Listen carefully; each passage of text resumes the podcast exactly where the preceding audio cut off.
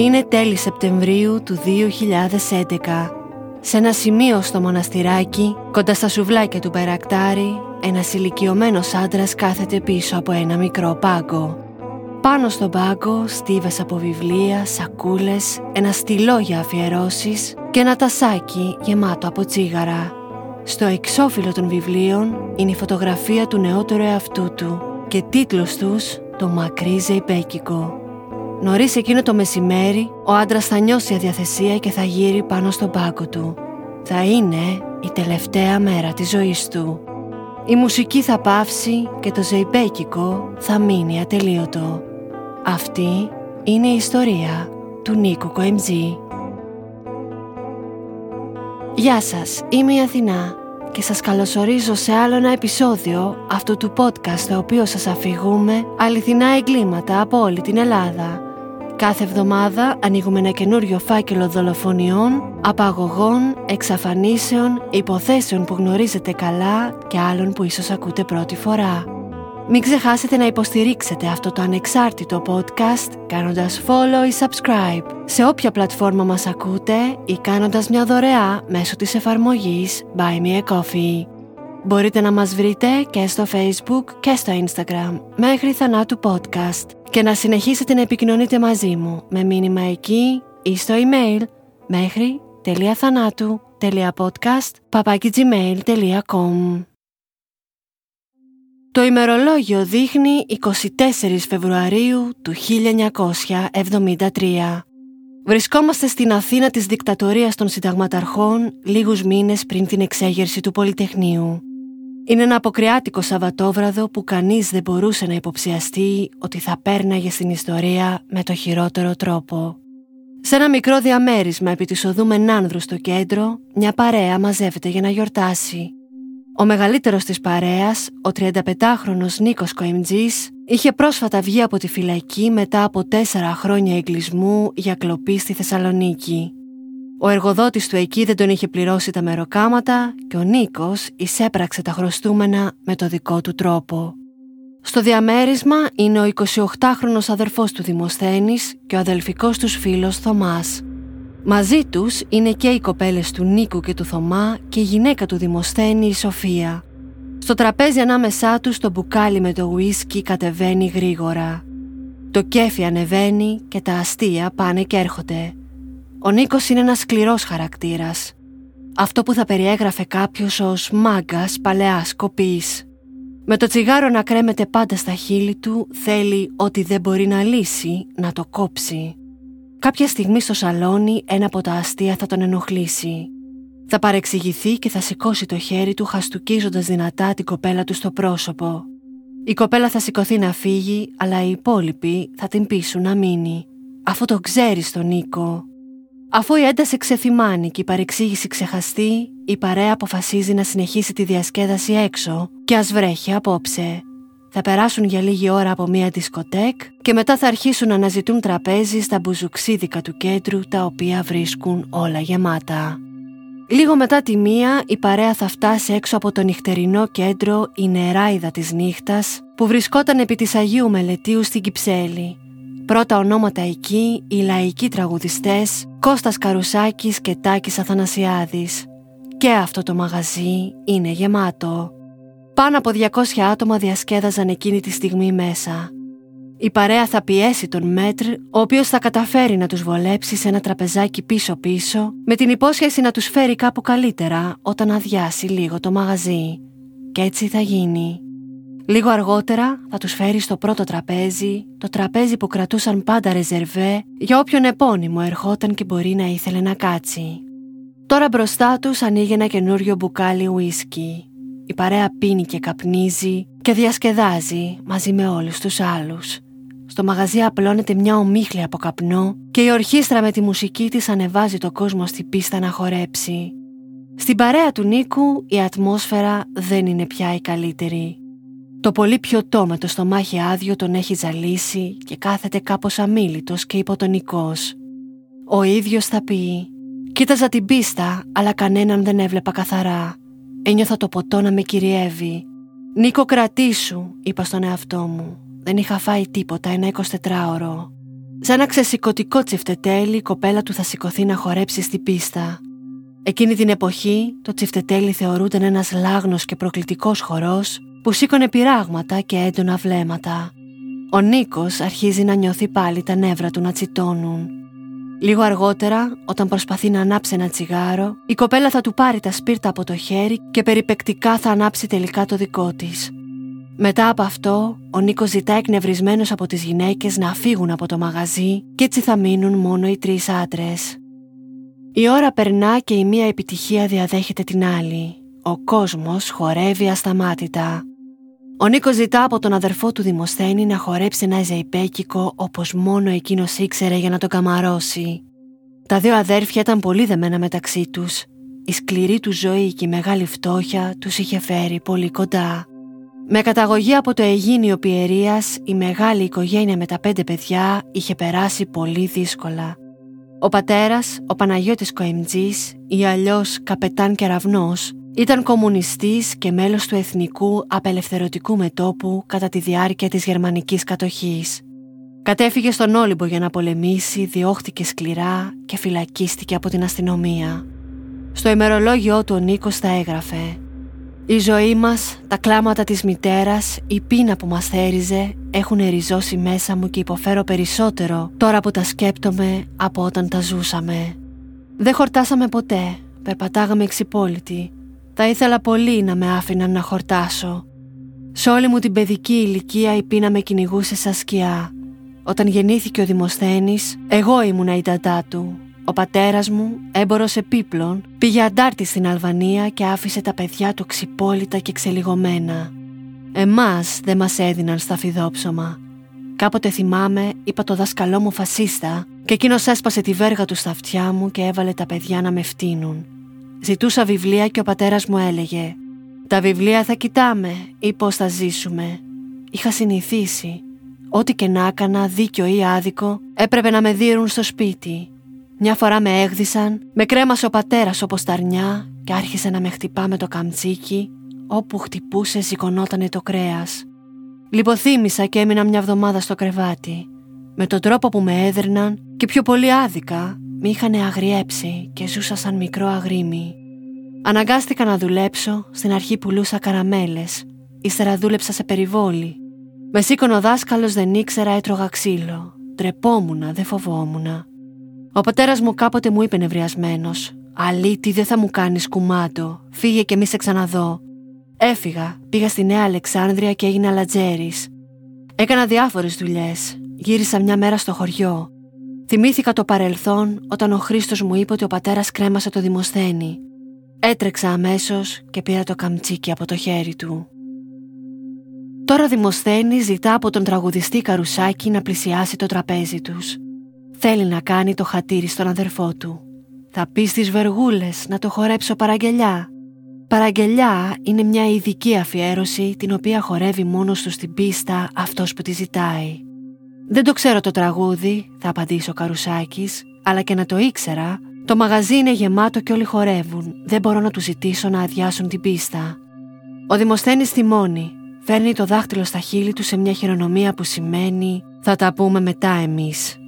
Ο Καρουσάκης ανησυχεί και φοβάται ότι αυτή η παρέα θα φέρει μπελάδες στο μαγαζί. Τελειώνοντας το πρόγραμμά του, συναντά τον Τάκη Αθανασιάδη στα καμαρίνια και τον ενημερώνει για το τραπέζι με την προκλητική συμπεριφορά. Πες εσύ τις βεργούλες, θα πεις στο συναδελφό του, να τους κάνουμε τη χάρη για να μην έχουμε τρεχάματα. Ο Αθανασιάδης βγαίνει στην πίστα και αρχίζει το πρόγραμμά του. Ο Δημοσθένης ζητάει και από εκείνον το τραγούδι για να χορέψει. Το επόμενο τραγούδι είναι παραγγελιά, ανακοινώνει ο τραγουδιστής από το μικρόφωνο. Είναι τέσσερις και μισή το πρωί. Οι πρώτες νότες του Μάρκου Βαμβακάρη αρχίζουν.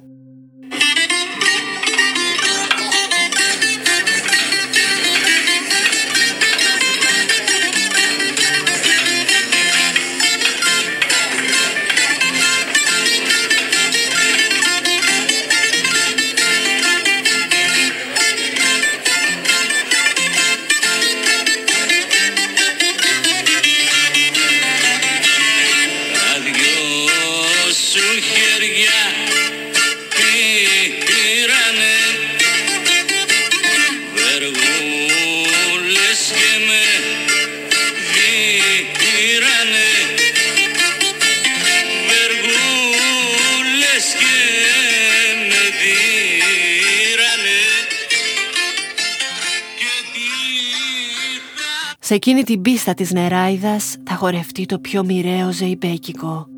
Το τι ακριβώς έγινε όταν ξεκίνησαν οι βεργούλες κανείς δεν το ξέρει. Όποιον και να ρωτήσεις θα πει τη δική του εκδοχή. Σύμφωνα με τον τραγουδιστή Τάκη Αθανασιάδη, ο Δημοσθένης άρχισε να χορεύει το τραγούδι, αλλά η πίστα γέμισε και με άλλους θαμώνες που αγνόησαν την παραγγελιά του. Εκείνος ήθελε να φέρνει τις στροφές μόνος του, να χορέψει ένα παθιασμένο ζεϊπέκικο αφιερωμένο στον αδερφό του. Η πίστα όμως δεν ήταν άδεια. Πες τους να κατέβουν για να χορέψω την παραγγελιά μου, είπε ο Δημοσθένης στον Αθανασιάδη. Τι θες να σου κάνω, απαντά εκείνος. Ο Νίκος ανεβαίνει στην πίστα και πλησιάζει απειλητικά το τραγουδιστή. Αθάνα, δεν ξηγέσαι καλά. Ο Αθανασιάδης του δίνει το μικρόφωνο. Πες το εσύ να φύγουν από την πίστα, γιατί εγώ δεν το λέω. Ζήτησε το εσύ από τον κόσμο. Σύμφωνα με την παρέα του Νίκου, του Δημοσθένη και του Θωμά, τα πράγματα έγιναν διαφορετικά.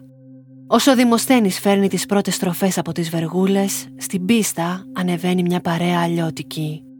Δύο από τους θαμώνες είναι αστυνομικοί με πολιτικά και στο πίσω μέρος του παντελονιού φέρουν τα όπλα τους. Η αστυνομία την περίοδο της Χούντας είναι παντοδύναμη. Από τον τελευταίο χωροφύλακα μέχρι τους ανώτερους αξιωματικούς είχαν τεράστια εξουσία μέσα στο καθεστώς και ο Νίκος τρέφει ιδιαιτρωμένος για την εξουσία. Ως εσημασμένος καλείται διαρκώς την ασφάλεια για οποιαδήποτε τρέχουσα υπόθεση και ανακρίνεται πάντα σκληρά με βασανισμούς. Ξυλοκοπείται, μπαίνει στην απομόνωση, μένει νηστικός. Του φέρονται όπως του φερόταν ο πατέρας του. Είτε έχει δίκιο, είτε έχει άδικο, η κατάληξη είναι ίδια. Οι αστυνομικοί αναγνωρίζουν τους αδερφούς Κοεμτζή, οι οποίοι είναι σεσημασμένοι για μικροεγκλήματα και παρενοχλούν το δημοσθένη την ώρα που χορεύει. «Κοεμτζάκι, ετοιμάσου για την ξεφτύλα της ζωής σου», του λένε, και ο ένας τον σπρώχνει πάνω στους υπόλοιπους της παρέας του. Ο δημοσθένης πέφτει κάτω, πάνω στα σπασμένα πιάτα και γυαλιά της πίστας και τραυματίζεται. Ο Θωμάς που βλέπει τη σκηνή που εκτιλήσεται σκουντάει τον Νίκο, ο οποίος ακόμα δεν έχει αντιληφθεί το συμβάν. Όταν εκείνος δει τον αγαπημένο του αδερφό ματωμένο, θα σηκωθεί από τη θέση του σε κατάσταση αμόκ. Εγώ έκανα την αρχή, δηλαδή για να σου το καταλάβει, το συμπρόχνω εγώ τον Αγγέλη, αυτό το νοματάρι, και μόλις μπρόχνω εγώ τον Αγγέλη, πέφτουν οι άλλοι πάνω. Και όπως πάνε να με ρίξουν, εγώ το χέρι μου έχω σημάδια ακόμα εδώ. Εδώ, εδώ, είχαν σκιστεί κάτω, ήταν γυαλιά τα χέρια μου. Τα αίματα που είδε ο Θωμάς γυρίζει και χτυπάει τον Νίκο και του λέει Νίκο τον σκοτώνω το δημοσθένη. Ε, τότε τρελάθηκε ο Νίκος. Και ήρθε εκείνο μου. Εγώ ήμουν κάτω και με είχε με το πιστόλι έτσι. Ο αστυνομικός. Κάτω με πατούσαν έτσι. Αυτό έγινε μέσα σε 8 δευτερόλεπτα. Ό,τι κι αν προηγήθηκε, είτε μια διαμάχη με αστυνομικούς, είτε μια απλή παρεξήγηση με τους θαμώνες, ο Νίκος Κοεμτζής άρχισε να φωνάζει «Παραγγελιά ρε, παραγγελιά». Αλλά δεν θα ήταν μόνο η παραγγελιά. Κάποιοι θα πούν ότι ο Νίκος εκείνη τη στιγμή ξέσπασε μια ζωή από αδικίες, φτώχεια και καταπίεση. Μια ζωή που έπρεπε να βρει τρόπο να επιβιώνει χωρίς καμία στήριξη. Μια ζωή που η αστυνομία είχε ρόλο τιμωρητικό Έβγαλε από τη ζώνη του έναν καλοακονισμένο σουγιά, άπλωσε το χέρι του και άρχισε να βυθίζει το μαχαίρι σε όποιον έβλεπε μπροστά του. Πρώτος έπεσε από μία μαχαιριά στην κοιλιά ο ίδιος ο φίλος του ο Θωμάς. Τυφλωμένος απομένος δεν αντιλήφθηκε ούτε τον ίδιο του το φίλο. Μετά επιτέθηκε σε αυτούς που φέρεται να είχαν στριμώξει τον αδερφό του, τον 28χρονο χωροφύλακα Μανώλη Χριστοδουλάκη, τον 31 ετώνα στη φύλακα Δημήτρη Πεγιά και τον φίλο τους Γιάννη Κουρτή, έναν φανοποιό ετών 34. Ο τελευταίος ήταν στο κέντρο με την αδερφή του, η οποία ήταν σαν απειρικό αμαξίδιο. Εκείνη τον πλησίασε και προσπάθησε να τον αγκαλιάσει έτσι πως κοίτονταν στο πάτωμα της πίστας. Και οι τρεις άντρες έχουν πέσει νεκροί. Η επίθεση του Νίκου ήταν σαρωτική. Μαχαίρωνε στην κοιλιά και όταν διπλώνονταν από το πόνο τους έκοβε και το λαιμό. Δεν σταμάτησε όμως εκεί. Με το χέρι του απλωμένο και το μαχαίρι να στάζει αίμα, έκοβε τη σάρκα όποιου έβλεπε μπροστά του και μάλιστα έστριβε και τη λεπίδα για να σιγουρευτεί ότι θα κάνει την περισσότερη ζημιά. Φέρνει κύκλους στην πίστα και ανάμεσα στα τραπέζια που αναποδογυρίζουν σε πανικό, σε ένα δικό του θανατηφόρο ζεϊπέκικο. Μαχαιρώνει μπροστά, μαχαιρώνει πίσω, γυρνάει στα πλάγια και τα σώματα σοριάζονται το ένα μετά το άλλο παντού στην εράιδα. Εκεί που μέχρι πριν από λίγο ακούγονταν τραγούδια, γέλια και χειροκροτήματα, τώρα ακούγονται ουρλιαχτά και βοκιτά πόνου. Ο κόσμος τριμώχνεται και ποδοπατιέται στην προσπάθειά του να βγει από το κέντρο. Με το μαχαίρι του, ο Νίκος Κοεμτζής ανοίγει το δικό του δρόμο μέχρι την έξοδο. Ο τραγουδιστής Κώστας Καρουσάκης θυμάται στο βιβλίο της Γιούλης Καρουσάκη τα λερωμένα τάπλητα της νύχτας. Στην προσπάθειά μου να βρω κάποιον να ειδοποιήσει τα στενοφόρα, έφτασα στην έξοδο την ίδια ακριβώς στιγμή με τον Νίκο Κοεμτζή. Ήρθα πρόσωπο με πρόσωπο μαζί του. Τον κοίταξα και με κοίταξε. Έμεινα ακίνητος για μερικά δευτερόλεπτα από όσο μπορώ να θυμηθώ και να συνειδητοποιήσω το χρόνο εκείνες τις μοιραίες στιγμές. Κοντά μου ήρθε ο Γιώργος Γιαλούρης, χρόνια επιχειρηματίας νυχτερινών κέντρων και φίλος μου. Αντελήφθη τον κίνδυνο που διέτρεχα και με έσπρωξε προς τον τοίχο για να φύγω από το οπτικό πεδίο του Κοεμτζή και από την τροχιά του μαχαιριού του. Ο Κοεμτζής, κρατώντας πάντα το μαχαίρι του, χάθηκε μέσα στη νύχτα. Όλοι οι κυψέλοι είναι τώρα στο πόδι. Τα μόνες και σερβιτόροι γυρίζουν τα τραπέζια ανάποδα για να βγάλουν πάνω τους έξω το κόσμο που αιμορραγεί. Τραγικός απολογισμός, τρεις νεκροί και εφτά σοβαρά τραυματίες. Αίματα παντού, στην πίστα, στους τοίχους, στα ρούχα των ανθρώπων. Οι τραγουδιστές έξω από το μαγαζί κάθονται σε ένα πεζούλι και κλαίνε από το σοκ με αναφιλητά. Φτάνει η ασφάλεια και τα ασθενοφόρα το ένα μετά το άλλο. Τραγωδία. Η υπηρεσία διώξεως κοινού εγκλήματος αναζητά τα δύο αδέλφια. Ο Δημοσθένης είχε καταφύγει στο σπίτι του, ενώ ο Νίκος, αφού πέρασε για λίγο από το δικό του, στις 6 το πρωί χτύπησε το κουδούνι ενός φίλου του στη Δάφνη και ζήτησε καταφύγιο εκεί. Ο φίλος του τον άφησε να μείνει για λίγο μαζί του, αλλά την επόμενη κιόλας μέρα κάλεσε στην ασφάλεια και τον κατέδωσε. Τίποτα δεν είχε όμως τελειώσει. Ο Νίκος βγαίνει από το σπίτι με τους αστυνομικούς να τον κυνηγούν στη γειτονιά. Με το μαχαίρι που το βράδυ σκόρπισε το θάνατο, τώρα τους απειλεί. «Σκοτώστε με τώρα να τελειώνουμε», τους φωνάζει με την αστυνομία να απαντά με βροχή από σφαίρες. Άλλωστε ήταν ζήτημα τιμής προς τους δολοφονημένους συναδέλφους τους. Τον πέτυχαν στα πόδια και ξιστά στην κοιλιά. Ο Κοεμτζής πέφτει κάτω, αλλά το μαχαίρι είναι ακόμα στο χέρι του. Ένας πολίτης από τη γειτονιά τον πλησιάζει από πίσω και του χτυπάει με ένα δοκάρι το χέρι για να του πέσει το μαχαίρι. Μόνο έτσι κατάφεραν να το συλλάβουν. Σύμφωνα με τον ίδιο, σκοπός του ήταν να αναγκάσει τους αστυνομικούς να τον σκοτώσουν εκεί επί τόπου για να γλιτώσει τη φυλάκιση. Η νεράιδα της νύχτας κλείνει για τρεις μέρες όσο κρατάει η ανάκριση για το περιστατικό. Ο Κώστας Καρουσάκης θα πει «Κάθε βράδυ γινόταν το αδιαχώρητο. Οι περισσότεροι έρχονταν να δουν από κοντά όχι μόνο το πρόγραμμα, αλλά και τον χώρο που συνέβη το φωνικό.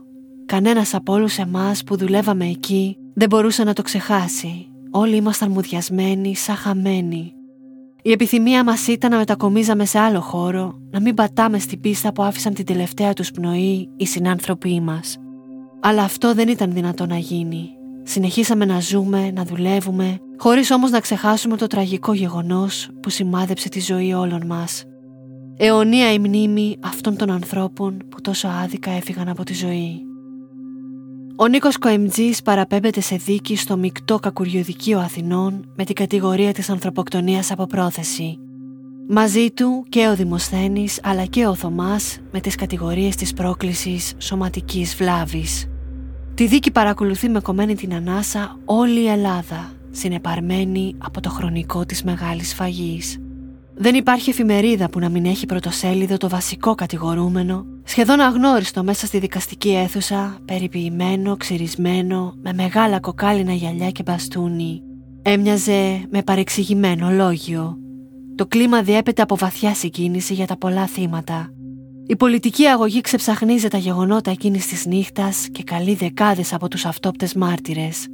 Προσπαθούν ακόμα να ερμηνεύσουν το γεγονός ότι οι γυναίκες της παρέας εκδιώχθηκαν πριν από την επίθεση. Ήταν άραγε προσχεδιασμένη φασαρία.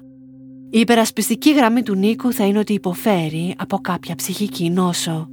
Ο δικηγόρος του θα παρουσιάσει στο δικαστήριο τα επίσημα έγγραφα που θα αναφέρουν ότι απαλλάχθηκε από το στρατό εξαιτίας ψυχολογικών προβλημάτων. Εκείνο το Νοέμβριο θα διαρρεύσει στην εφημερίδα Ταχυδρόμος το ημερολόγιο του με σκοπό να προκαλέσουν τα γραπτά του το κοινό αίσθημα. Παρόλα αυτά, Οι δικαστές δεν θα επιτρέψουν ο Νίκος να εξεταστεί από ειδικό ψυχίατρο. Ο ίδιος θα δικαιολογήσει την πράξη του λέγοντας πως για όλα φταίει το υπερβολικό πιωτό, η προσβολή αλλά και ο φόβος ότι κάποιος έκανε κακό στον αδερφό του.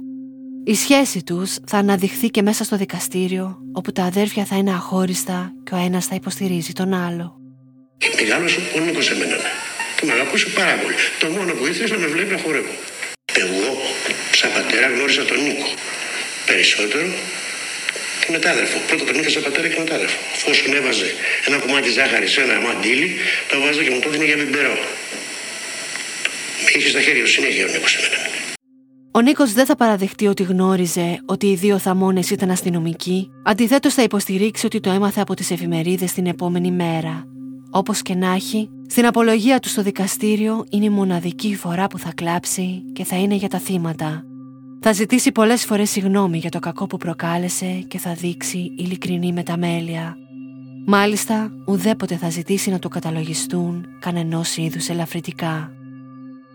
Στις 12 Νοεμβρίου ανακοινώνονται οι ποινές. Ο Θωμάς θα ανακηρυχθεί αθώος λόγω αμφιβολιών. Ο Δημοσθένης θα καταδικαστεί σε τρία χρόνια φυλάκιση. Ο Νίκος τρεις φορές αθάνατο και εφτά φορές ισόβια. Ο Δημοσθένης θα καταρρεύσει στο άκουσμα της ποινής του θανάτου για τον αδερφό του, αλλά ο ίδιος θα είναι στοικός, κατά άλλους απλά ακόμα μια φορά σκληρός. Ο Νίκος Κοεμτζής μεταφέρεται αρχικά στις φυλακές Αλικαρνασού ως ο δολοφόνος των αστυνομικών. Με αυτή του την ιδιότητα θα είναι κόκκινο πανί τόσο για τους φύλακες όσο και για την αστυνομία. Κάθε μέρα θα τον επισκέπτονται στο κελί του λέγοντάς του την ημέρα που θα εκτελεστεί, ισοπεδώνοντάς του έτσι την ψυχολογία θα είναι διαρκώς θύμα ξυλοδαρμών και παρενοχλήσεων. Κλεισμένος στην απομόνωση θα υποφέρει για καιρό και ακόμα και όταν μεταφερθείς στις φυλακές Κέρκυρας, οι συνθήκες δεν θα αλλάξουν. Σα έχουν βασανίσει στη φυλακή ναι, πάλι. Πέσανε 75 φύλακες με τα ρόπαλα και με κοπαράγαν. Και εγώ να περνάω ανάμεσα από τα ρόπαλά τους και να δέχομαι τα χτυπήματά τους στα διαμαρτυρήτα. Και αυτά, και αυτά όλα δίχως να έχω διαπράξει κανένα πειθαρχικό παράπτωμα στις φυλακές. Τρεις μήνες μετά τη φυλάκισή του θα ανακοινωθεί από το καθεστώς της Χούντας η κατάργηση της θανατικής ποινής. Ο Νίκος Κοεμτζή θα είναι ο πρώτος καταδικασμένος σε θάνατο που η ποινή του θα μετατραπεί σε ισόβια. Μέσα στη φυλακή θα δείξει ένα τελείως διαφορετικό πρόσωπο. Έχοντας αποδεχτεί τη τιμωρία για τα ιδεχθή εγκλήματά του, ο Νίκος Κοεμτζή μετατρέπεται σε μια πατρική φιγούρα Ανάμεσα στους υπόλοιπους, αμαρτωλούς και κυνηγημένους, βλέπει το πρόσωπο του αγαπημένου του αδερφού Δημοσθένη. Παίρνει υπό την προστασία του όσους τον έχουν ανάγκη και υπερασπίζεται τα δικαιώματα των συγκρατούμενών του. Ασχολείται με τη ζωγραφική και την ποίηση, στις οποίες αποτυπώνει το σημάδι της τιμωρίας πάνω του, αλλά και τη μεταμέλειά του. Ακούμε ένα ποίημά του με τη φωνή του Γιώργου Λιάννη. Λέει, αφού μαχαίρι τράβηξες και σκόρπισε στον δρόμο, είναι και αυτό στα πρακτικά, μέσα στο θείο νόμο. Να μην πολύ οδύρεσαι, να μην πολύ χτυπιέσαι. Για σένα η μοίρα έγραψε πάντα να τυραννιέσαι. Κλάψανε μάνες και παιδιά, γυναίκες, παλικάρια και όλους εσύ τους φόρεσες στο πένθος και στα μαύρα. Εσκόρπισες το θάνατο για δυο παλιοκουβέντες, τράβηξες το μαχαίρι σου και έσφαξες τους λεβέντες. Δεν θα απασχολήσει ποτέ ξανά το σοφρονιστικό σύστημα με κάτι αρνητικό. Ίσα ίσα θα το αναγνωρίζουν όλη την προσπάθειά του να είναι πάντα δίκαιος και ψύχρεμος. Το επαναστατικό του πνεύμα διοχετεύεται σε δράσεις που αφορούν τις συνθήκες διαβίωσης μέσα στις φυλακές, για τις οποίες θα λέει ότι είναι εκτροφία κακοποιών. Στις 29 Μαρτίου του 1996, ο Νίκος Κοεμτζής αποφυλακίζεται από τις φυλακές Αγίου Στεφάνου Πατρών μετά από 23 ολόκληρα χρόνια εγκλισμού. Θα γράψει την ιστορία της ζωής του στην αυτοβιογραφία του με τίτλο «Το μακρύ ζεϊπέκικο». Φυσικά, η νύχτα στην Εράιδα θα είναι το σημείο σταθμός. Η πώληση των βιβλίων του θα είναι το μοναδικό του έσοδο και από αυτό θα βιοπορίζεται. Θα στέκεται για χρόνια σε διάφορα σημεία σε όλη την Αθήνα με ένα στενό τραπεζάκι. Στην πλατεία Μοναστηρακίου, στην Κηφισιά, στο Πειραιά και πολύ συχνά έξω από τα δικαστήρια της Ευελπίδων. Δυστυχώς δεν θα καταφέρει ποτέ να αποτινάξει τη φτώχεια ακόμα και ελεύθερος. Στις 23 Σεπτεμβρίου του 2011, ο 73χρονος Νίκος Κοεμτζής επιστρέφει μετά από λιγοήμερη απουσία στο σημείο που νόμιμα πλέον, με ειδική άδεια από το Δήμο, μπορεί να πουλά τα βιβλία του. Τον ταλαιπωρεί ένας πόνος στο στήθος, για τον οποίο δεν θα αναζητήσει έγκαιρα ιατρική βοήθεια. Γύρω στη μία το μεσημέρι, ο άντρας θα γύρει πάνω στον πάκο του. Οι γνώριμοι καταστηματάρχες και οι υπάλληλοι της πλατείας θα του προσφέρουν νερό και θα καλέσουν ένα διασώστη με μηχανή που βρισκόταν εκεί κοντά. Μέχρι να καταφθάσει το ασθενοφόρο κάνουν μέχρι και χρήση απεινιδωτή αλλά μάταια. Ο Νίκος Κοεμτζής θα αφήσει την τελευταία του πνοή στην πολυκλινική λίγο μετά τις δύο από έμφραγμα του μυοκαρδίου. Η ιστορία του Νίκου Κοεμτζή και της παραγγελιάς του απέκτησε με το πέρασμα του χρόνου ιδιαίτερα ρομαντική χρειά. Ο παρανοϊκός Νταΐς έγινε σύμβολο της ξεχασμένης λεβετιάς σε μια Ελλάδα που πολύ γρήγορα άρχισε να χάνει τη λαϊκότητά της. Το 1979 ο Διονύσης Σαββόπουλος συμπεριέλαβε στον επιτυχημένο δίσκο του Ρεζέρβα το τραγούδι «Μακρύ Ζεϊμπέκικο για τον Νίκο». Ένα 15 λεπτό δημιούργημα με 90 στίχους, χωρίς ρεφρέν, το οποίο δεν μπόρεσε να παιχτεί στα ραδιόφωνα και να απογειωθεί εμπορικά. Το 1980 γυρίζεται η ταινία «Παραγγελιά» του σκηνοθέτη Παύλου Τάσιου βασισμένη στην αληθινή ιστορία. Διαβάζουμε στο βήμα. Οι σκηνές στο σκυλάδικο, όπου η τραγωδία κορυφώνεται, είναι τόσο βαθιά βουτυγμένες μέσα στο καπνό, το ποτό, το φτηνό λαϊκό άσμα, το σπασμένο πιάτο, το φτηνό γυναικείο άρωμα, τα κουρασμένα πρόσωπα και το σάπιο γαρίφαλο, που ο θεατής νιώθει κυριολεκτικά να ασφικτιά, σε σημείο που το ξέσπασμα του Νίκου καταλήγει να είναι λυτρωτικό. Η ταινία είναι ντυμένη με τα σκοτεινά ποίηματα της τότε συζύγου του σκηνοθέτη, αδικοχαμένης ηθοποιού και ποιήτριας Κατερίνας Γόγου. Εσύ όμως λέει, δεν θα είσαι από αυτούς. Θα σηκωθείς και θα χορέψεις παραγγελιά, βεργούλες και με δίρανε. Και θα κρατάς τις κούφτες σου μαγάπη και με προσοχή το μυαλό μου. Είναι έτοιμο να διαλυθείς στα χίλια. Με πονάει.